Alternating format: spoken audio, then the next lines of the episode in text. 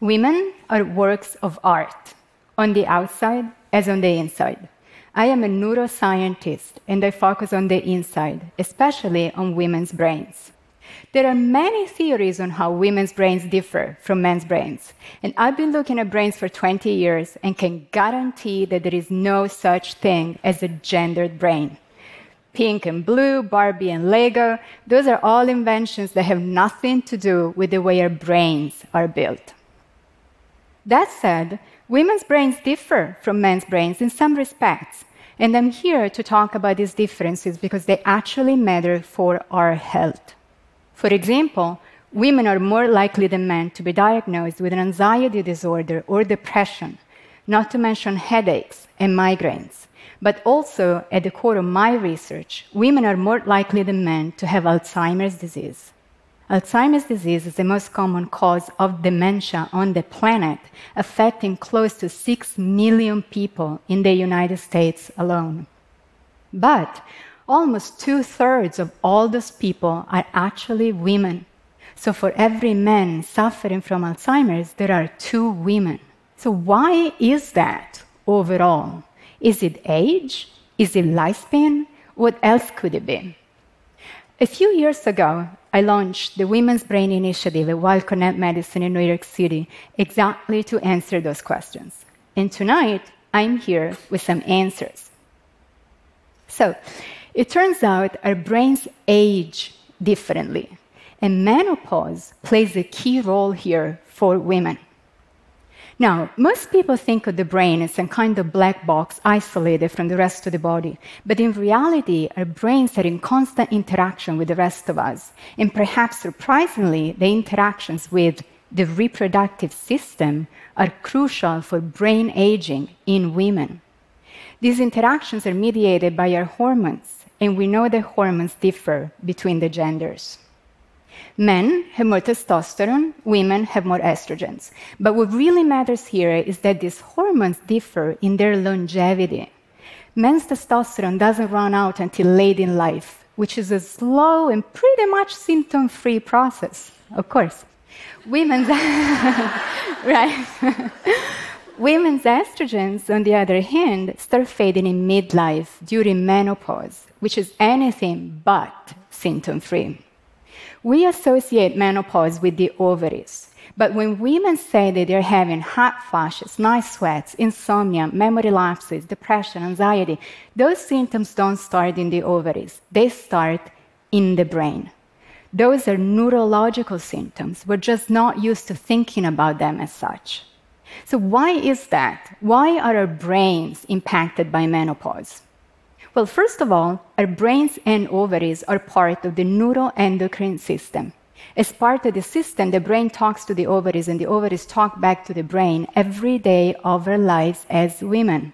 So the health of the ovaries is linked to the health of the brain, and the other way around.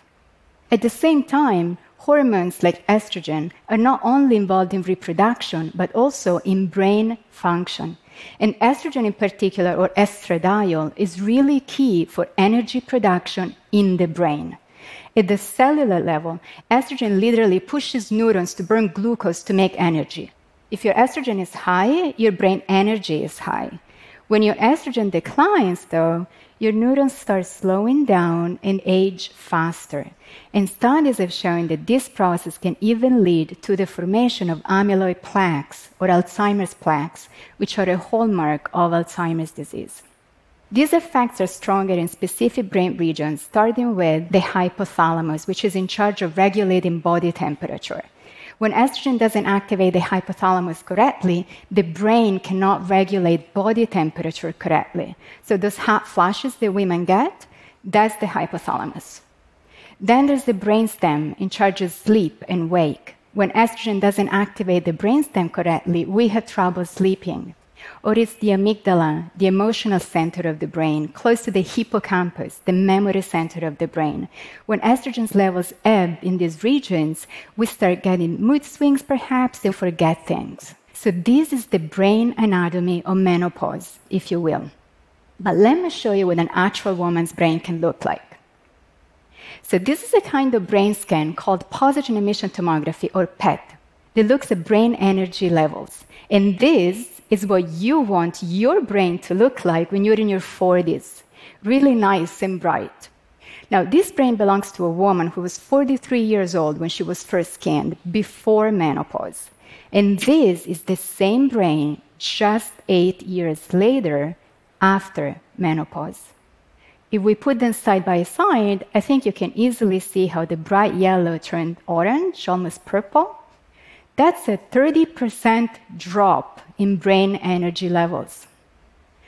Now, in general, this just doesn't seem to happen to a man of the same age. In our studies with hundreds of people, we showed that middle aged men usually have high brain energy levels. For women, brain energy is usually fine before menopause, but then it gradually declines during the transition. Right? And this was found independent of age. It didn't matter if the women were 40, 50, or 60. What mattered most was that they were in menopause. So, of course, we need more research to confirm this, but it looks like women's brains in midlife are more sensitive to hormonal aging than just straight up chronological aging. And this is important information to have because so many women can feel these changes. So many of our patients have said to me that they feel like their mind's playing tricks on them, to put it mildly. So I really want to validate this because it's real. And so just to clarify, if this is you, you are not crazy. Thank you. It's important. So many women are worried that they might be losing their minds, right? But the truth is that your brain might be going through a transition or is going through a transition, and it's time and support to adjust. Also, if anyone is concerned that middle aged women might be underperformers, I'll just quickly add that we looked at cognitive performance. God forbid, right? Let's not do that. but we looked at cognitive performance and we found absolutely no differences between men and women before and after menopause. And other studies confirm this. So basically, we may be tired, but we are just as sharp. Get that out of the way. Um, that all said, there is something else more serious that deserves our attention. If you remember, I mentioned that estrogen declines could potentially promote the formation of amyloid plaques or Alzheimer's plaques. But there's another kind of brain scan that looks exactly at those plaques, and we used it to show that middle aged men hardly have any, which is great. But for women, there's quite a bit of an increase during the transition to menopause. And I want to be really, really clear here that not all women develop the plaques, and not all women with the plaques develop dementia. Having the plaques is a risk factor. It is not in any way a diagnosis, especially at this stage. But still, it's quite an insight to associate Alzheimer's with menopause. We think of menopause as belonging to middle age and Alzheimer's as belonging to old age. But in reality, many studies, including my own work, has shown that Alzheimer's disease starts with negative changes in the brain years, if not decades, prior to clinical symptoms. So for women, it looks like this process starts in midlife during menopause, which is important information to have because it gives us a timeline to start looking for those changes. So, in terms of a timeline, most women go through menopause in their early 50s, but it can be earlier, often because of medical interventions. And the common example is a hysterectomy and or an oophorectomy, which is the surgical removal of the uterus and or the ovaries. And unfortunately, there is evidence that having the uterus and more so the ovaries removed prior to menopause correlates with a higher risk of dementia in women.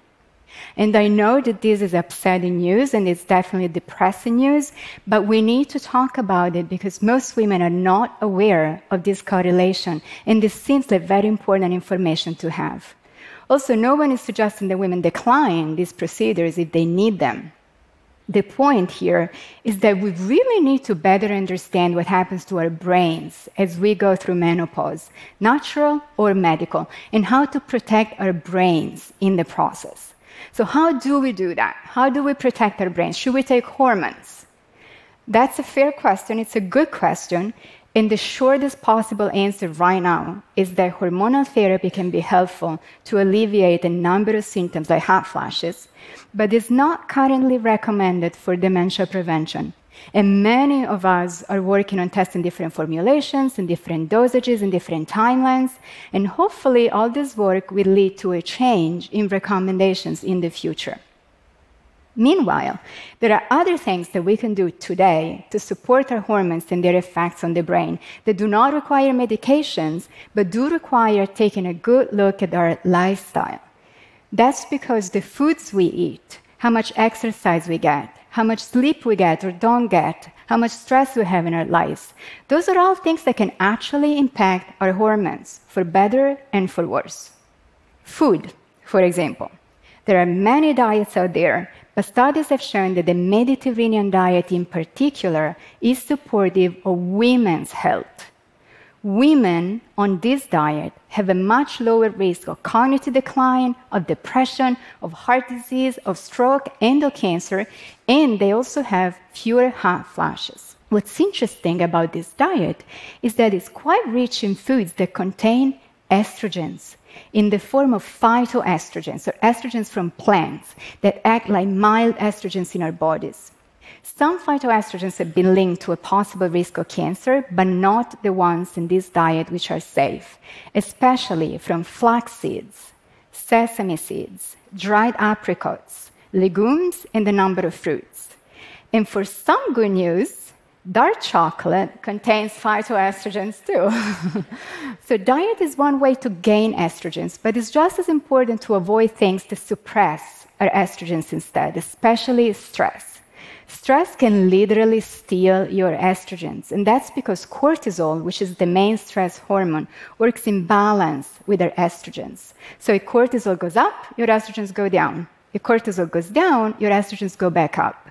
So reducing stress is really important. It doesn't just help your day, it also helps your brain.